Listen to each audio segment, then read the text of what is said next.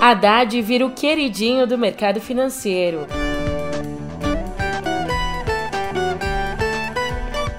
E Lula quer emplacar um programa de descontos para eletrodomésticos.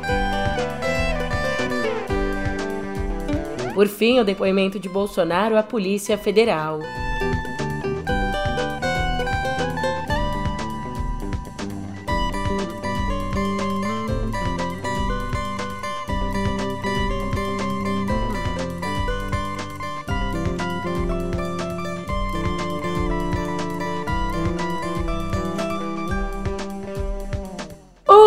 Ótimo dia, uma ótima tarde, uma ótima noite para você. Eu sou a Julia Keck e vem cá, como é que você tá, hein? Nessa quinta, dia 13, a gente tá com um episódio especial. Tem até correspondente falando direto da. Você vai ver de onde? Vai ver de onde? No pé do ouvido.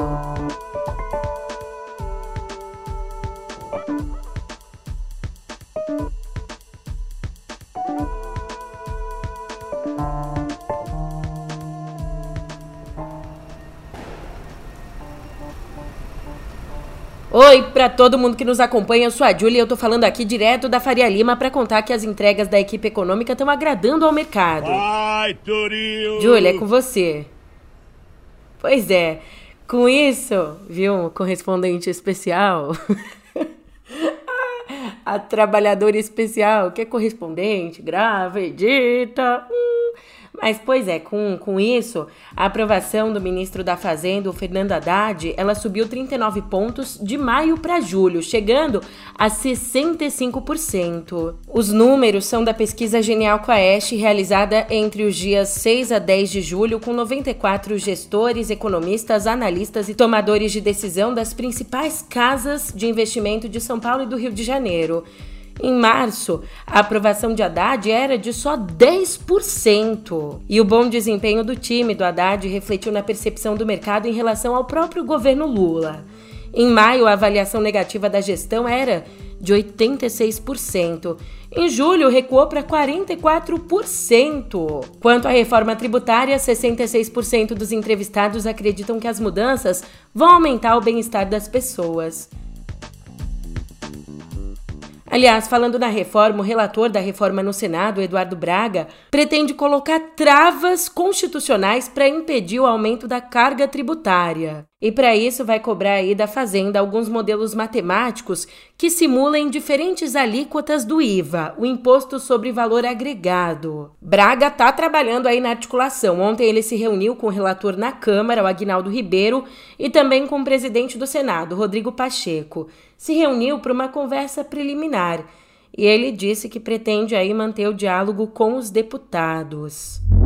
E agora eu te conto uma notícia que chegou um pouco atrasada aqui em casa, porque Acabei de pagar o carnê do meu fogão esse mês. Dança, gatinho, dança. E o Lula anunciou agora, né, depois aí do programa de redução de preços dos carros, o Lula indicou, na verdade, que o próximo alvo devem ser os eletrodomésticos. Essa sugestão já foi feita ao Alckmin, que é vice-presidente também ministro do Desenvolvimento, e a sugestão foi reforçada ontem à ministra do Planejamento, a Simone Tebet, e também ao presidente do BNDES, o Aloysio Mercadante. É verdade. Até falei para o Alckmin que tal a gente fazer uma aberturazinha para a linha branca outra vez, facilitar a compra de geladeira, de televisão, de máquina de lavar roupa. As pessoas, de quando em quando, precisam trocar os seus utensílios domésticos. Quando a geladeira velha está batendo, não está gelando a cerveja bem e está gastando muita energia, você tem que trocar. E se está caro, vamos baratear, vamos tentar encontrar um jeito. Simone, você e a Luísa abram mão um pouquinho para a gente poder, sabe, facilitar a vida desse povo que quer ter acesso às coisas. Questionada, a Simone pediu calma e negou que o assunto esteja em estudo. Lembrando que se acontecer vai ser a segunda vez, porque de abril de 2009 a janeiro de 2010 houve uma redução do IPI para a linha branca. Sei que hoje eu tô de risadas, mas agora um papo sério. Eu sei que o governo Bolsonaro já passou, que a gente está cansado de falar dele, nós estamos exaustos. Mas a gente não pode passar batido por um golpista. Não é normal que a gente quase tenha tido um golpe nesses nossos tempos, não é normal. E você acredita que Reunião sim, trama para um golpe? Não. Foi exatamente isso que Bolsonaro disse ontem à Polícia Federal. Como assim? Ele relatou que sim, que no dia 8 de dezembro ele se reuniu no Palácio da Alvorada com o senador Marcos Duval e com o ex-deputado federal Daniel Silveira. Mas ele negou que nessa reunião tenha discutido planos de gravar o ministro Alexandre de Moraes ou de tomar qualquer iniciativa fora das quatro linhas da Constituição. Esse depoimento, na condição de testemunha, durou mais ou menos duas horas e faz parte da investigação da Polícia Federal sobre as declarações do Duval sobre uma trama contra o Alexandre de Moraes. E ó, depois da oitiva, o Bolsonaro falou com a imprensa e deu a entender que as questões relacionadas a Duval não devem ser levadas a sério. Motivo de mais um depoimento e muitos outros terão Parece que é uma, algo programado para constranger. E não é a Polícia Federal. O motivo do depoimento de hoje foi de uma reunião que estive sim o Daniel Silveira e Alexandre Moraes, dia 8 de dezembro do ano passado. Alexandre de Moraes, presidente? Desculpa aqui. Marcos Duval e Daniel Silveira, e, no dia 8 de dezembro do ano passado. O que, que foi tratado? Nada. Por que tomou volume esse aqui? Porque no início de fevereiro desse ano teve uma, uma live do Marcos Duval, onde ele falou que tinha uma bomba que ia ser publicada na Veja poucos dias depois. Na própria manhã, o Marcos Duval se retratou e falou que não tinha nenhuma bomba. E daí tornou-se público uma mensagem no zap do Marcos Duval para o senhor Alexandre Moraes no dia 9 ou 10 de dezembro, logo após aquela reunião comigo. Isso está à disposição da mídia, nós mesmos divulgamos, onde no final da mensagem que o Marcos Duval mandou para mim, eu respondi para ele embaixo, coisa de maluco. Ele disse, exatamente. Ou seja, nada aconteceu no dia 8 eh, de dezembro, até porque eu não tinha nenhum vínculo né, com o senhor Marcos Duval. O que eu me lembro, eu nunca tive uma reunião com ele, nunca recebi audiência, a não ser talvez fotografia, o que é muito comum acontecer entre nós. Então nada foi tratado. Na manhã de ontem, o senador negou envolvimento com qualquer plano golpista. E não é que a perícia da Polícia Federal no celular do Duval expôs ali um jogo duplo do senador? No WhatsApp, ele narrou ali num grupo de amigas a reunião com o Silveira e com Bolsonaro dizendo assim, aspas, Estou com a bomba na mão para destruir Bolsonaro e outra para destruir Lula. No mesmo grupo, ele ainda compartilhou prints de mensagens amorais sobre o que ele chamava de uma ação esdrúxula, imoral e até criminal pedida naquela reunião com Bolsonaro. A Polícia Federal considera que o Duval agia de forma ambígua. Enquanto isso, o procurador Lucas Furtado, do Ministério Público, junto ao Tribunal de Contas da União, pediu a apuração de irregularidades no salário que o PL paga a Bolsonaro desde março, um salário no valor de 41 mil reais. Ele diz, o Lucas Furtado, que a estrutura do partido está sendo usada para remunerar uma pessoa declarada inelegível. Aliás, falando em Bolsonaro, o último governo, questões que ficaram a se pensar, parando para pensar em tudo isso, o Pedro tem um recado para você. E hoje um recado especial. Eu disse que o podcast está especial.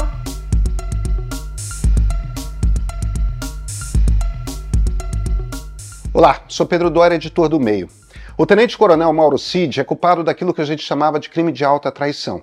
Essa é a maior desonra que um militar pode carregar e é fundamental que o exército trate pelo que é, um traidor, que tenha suas comendas retiradas, que seja expulso da arma com desonra. O ponto de partida, agora também podcast, já está no YouTube do meio. É isso aí, então depois do No Pé, você já dá um play ali no ponto de partida, em podcast, que agora o Pedro também é meu companheiro em áudio. Ó que chique! Voltando ao noticiário, você tá sabendo dessa? Eu acho que não. Mas o Celso, o Celso tá sabendo.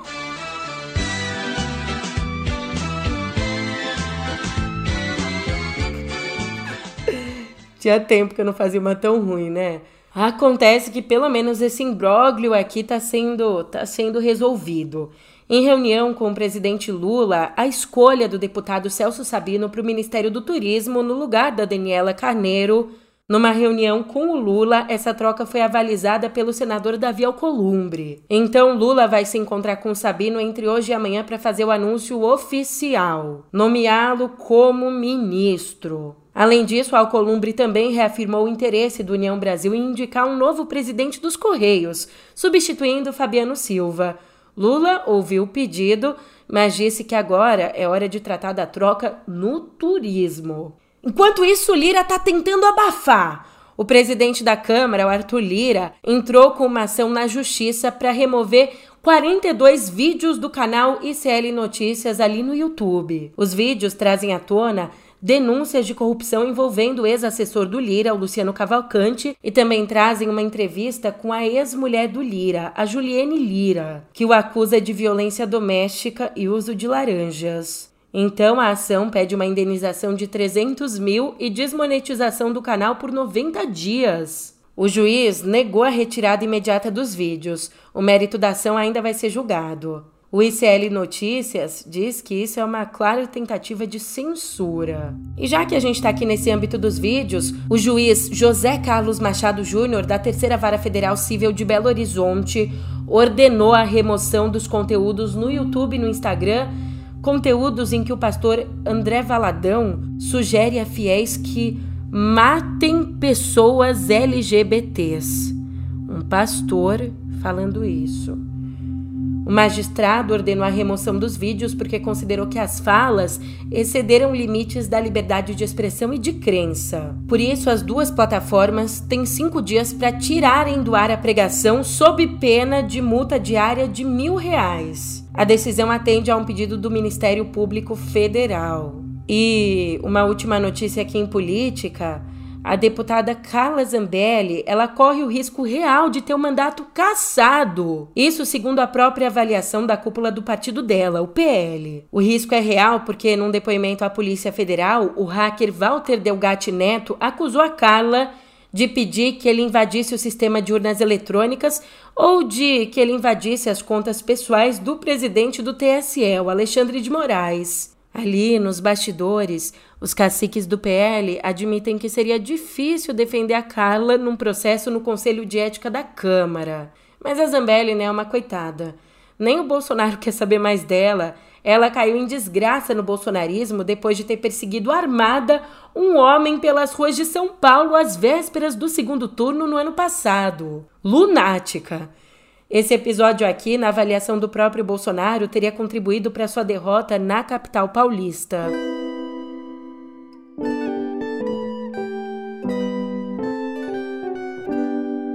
Entra governo, sai governo e a urgência continua sendo a mesma: a fome.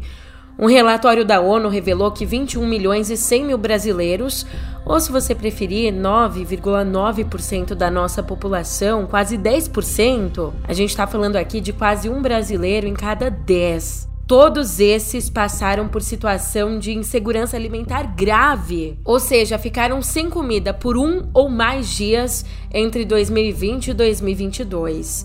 Ainda outros 70 milhões e 300 mil, cerca de um terço do país, estavam na categoria de insegurança alimentar severa ou moderada, quando não se tem certeza de conseguir uma comida no dia seguinte, reduzindo assim o consumo. Além disso, 10 milhões e 100 mil pessoas passaram por subalimentação crônica, o nível mais extremo de insegurança alimentar. Nessa fase aqui, a situação da fome é duradoura e causa dor. Causa dor porque a alimentação não oferece a energia suficiente para o bem-estar físico. A gente está falando de 10 milhões de brasileiros que ficaram sem comer. A gente está falando da dor da fome, daquela fome que mata, que mata de verdade. Mesmo com esse nó na garganta aqui, a gente tem que seguir.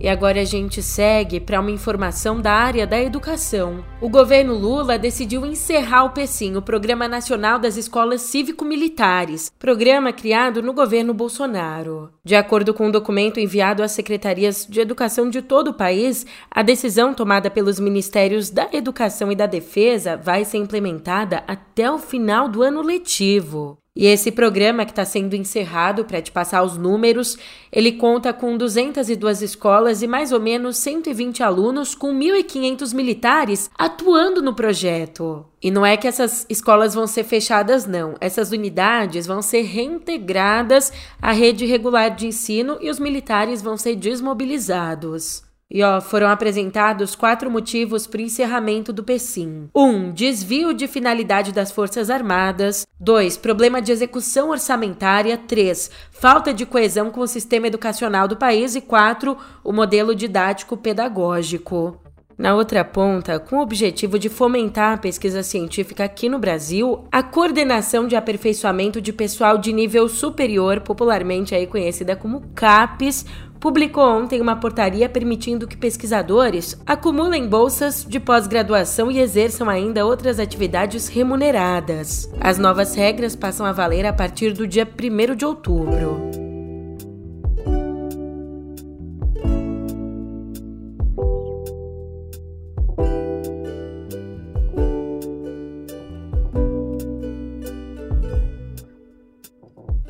Chegou a quinta, meu caro. Que delícia. Eu já sinto até o amendoim da pipoca aqui preso no meu dente. Oh, com a quinta, você sabe, chegam os nossos filminhos deliciosos. Our lives are the sum of our choices. E vem cá, quem foi que disse que salvar o mundo é coisa para jovem? Aos 61 anos, Tom Cruise estreia Missão Impossível 7 Acerto de Contas Parte 1, a principal estreia de hoje nos cinemas. It's gonna cost you dearly.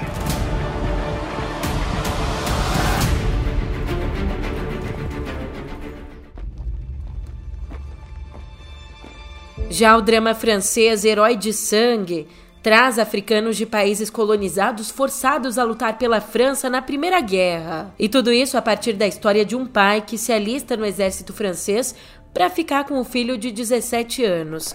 Filho que foi recrutado contra a própria vontade ali para lutar. Do Niger, do Senegal, de la Guinée, do Sudão. Vous allez contribuer à cette éclatante victoire. Um pouco mais leve do mundo da fantasia vem o brasileiro Perdida, que conta a história da Sofia. Sofia! Uma adolescente carioca que tem pavor de casamento, só que um dia, sem querer, ela volta para o Brasil do século XIX. E ali, perdida em outro tempo, ela encontra o amor num século que não é o dela. Sophie ficou pronto. Chegou ontem no encadenador. Tá perfeito. Agora o chefe tem que gostar, né? A gente não está vendendo um livro, a gente está vendendo uma viagem no tempo. Aproveitando que a gente está aqui nas obras audiovisuais, a gente passa da, das telonas para as telinhas porque só deu a HBO na lista de concorrentes para o Emmy, o principal prêmio da TV lá nos Estados Unidos. Pra você ter uma ideia, são da HBO as três séries com mais indicações. A Succession, que disputa em 27 categorias, 27. The Last of Us, que disputa em 24, e White Lotus, em 23. E tem mais, tá? Dos seis indicados para melhor ator, três são de Succession o Brian Cox, o Keir Culkin e o Jeremy Strong, além da indicação do Pedro Pascal, que é o astro Ned de The Last of Us, também representando o canal. Ao todo, a HBO teve 127 indicações, contra quem está ali no segundo lugar é a Netflix com 103.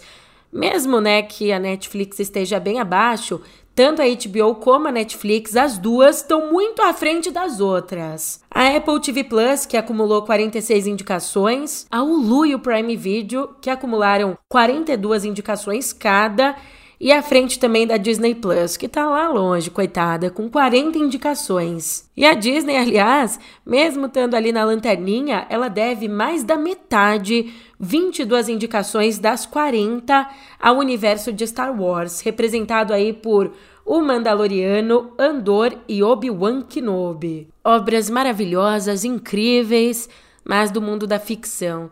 E quem dera desse pra gente ficar só ali, né? Porque na vida real, as coisas estão mais difíceis. Morreu em Paris aos 94 anos o escritor tcheco Milan Kundera, mundialmente famoso pelo romance A Insustentável Leveza do Ser, um romance de 1984. Militante comunista na juventude, foi um dos entusiastas da Primavera de Praga, aquela tentativa de liberar o regime que é inclusive retratada no primeiro romance dele, o romance A Piada, de 1967. Essa tentativa, esse movimento acabou abortado por uma invasão soviética em agosto de 68. E nos expurgos promovidos pela linha dura, o Kundera foi expulso do partido em 70, exilando-se na França cinco anos depois. Então, em 79, teve a cidadania tcheca cassada, naturalizando-se francês dois anos depois. E a obra mor dele, A Insustentável Leveza do Ser, que retratava um grupo de pessoas durante e depois da Primavera de Praga, foi um sucesso mundial, alavancado em 1988 por uma adaptação para o cinema. Mas o próprio Kundera não gostava do filme, dizendo que ele simplificou demais a sua obra. E o último livro dele, A Festa da Insignificância, foi lançado já tem um tempo, foi lançado em 2014.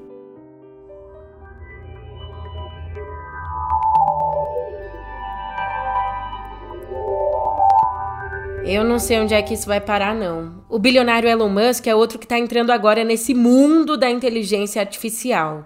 Ele anunciou ontem o lançamento da XAI, a nova empresa dele, mais uma focada agora em inteligência artificial, empresa que quer bater de frente com a OpenAI, a dona do chat GPT. E como já diz o site aí dessa empresa, dessa nova companhia do Musk, o objetivo é, abre aspas, entender a verdadeira natureza do universo da inteligência artificial e criar projetos e modelos de linguagem. Vale trazer aqui que a companhia não vai ser parte da X-Corp, que é dona do Twitter, só que mesmo assim ela deve trabalhar próxima da rede social e de outras empresas do bilionário. Com Musk sendo o líder e fundador, a nova empresa tem uma equipe de 10 funcionários que já passaram por empresas como DeepMind, que é a inteligência artificial do Google, também já passaram pela OpenAI, pelo Google Research, pela Microsoft Research e pela Tesla. Os detalhes sobre essa empresa, a XAI, vão ser revelados amanhã. Adivinha onde? No Twitter. Ô, oh, garanhão! Ma Deus me livre falar que o Musk é garanhão, né? Meu Deus! Mas é que ele aproveitou o pulo do gato. Mas o Twitter em si, ele tá tendo péssimas noites de sono com threads. A nova rede social da Meta que é igualzinho, igualzinho. E essa concorrência tá fazendo o quê? Motivando o Musk a criar novas ferramentas para o Twitter. Ferramentas que, será? Será que seriam capazes de reverter a migração para a plataforma rival? Você que me diz, ó, ali no Twitter, em resposta a um usuário que sugeriu a possibilidade de um tweet aparecer de novo no feed no dia seguinte, o Musk disse, abre aspas, em breve os seus favoritos da semana serão enviados para você via e-mail, fecha aspas. Mas será que isso é suficiente? Vamos ver, o tempo vai dizer. É... É um sufoco, é um sufoco que o Musk está passando a céu aberto. Agora, na surdina, uma nova ação judicial nos Estados Unidos acusa o Google. Acusa o Google de roubar secretamente. É, né? Quem rouba não costuma fazer isso. Mas acusa o Google de roubar secretamente informações criadas e compartilhadas por centenas de milhões de americanos ali na internet. E tudo isso, né, teria roubado essas informações para treinar os produtos da empresa, os produtos de inteligência artificial generativa, como o chatbot Bard. A denúncia ela alega que o Google, por meio da divisão de inteligência artificial, a DeepMind, acusa, alega que o Google tomou praticamente toda a nossa pegada digital e informações pessoais e profissionais, incluindo obras criativas protegidas por direitos autorais, fotografias e até os nossos e-mails. Os nossos não, né? Porque eu tô aqui no Brasil, mas dos norte-americanos. A ação em questão foi movida pela Clarkson Law Firm, uma empresa que processou também a OpenAI por acusações parecidas de roubos de dados pessoais para treinar o chat GPT. E ó, eu não roubei sua atenção, não, tá? Ela me foi dada e eu sou muito grata por isso. Eu agradeço muito a sua parceria aqui, a parceria de sempre. Então, só me basta ir nessa. E eu tô indo. Tô indo, mas a gente se vê por aqui. A gente sempre se vê. Até mais!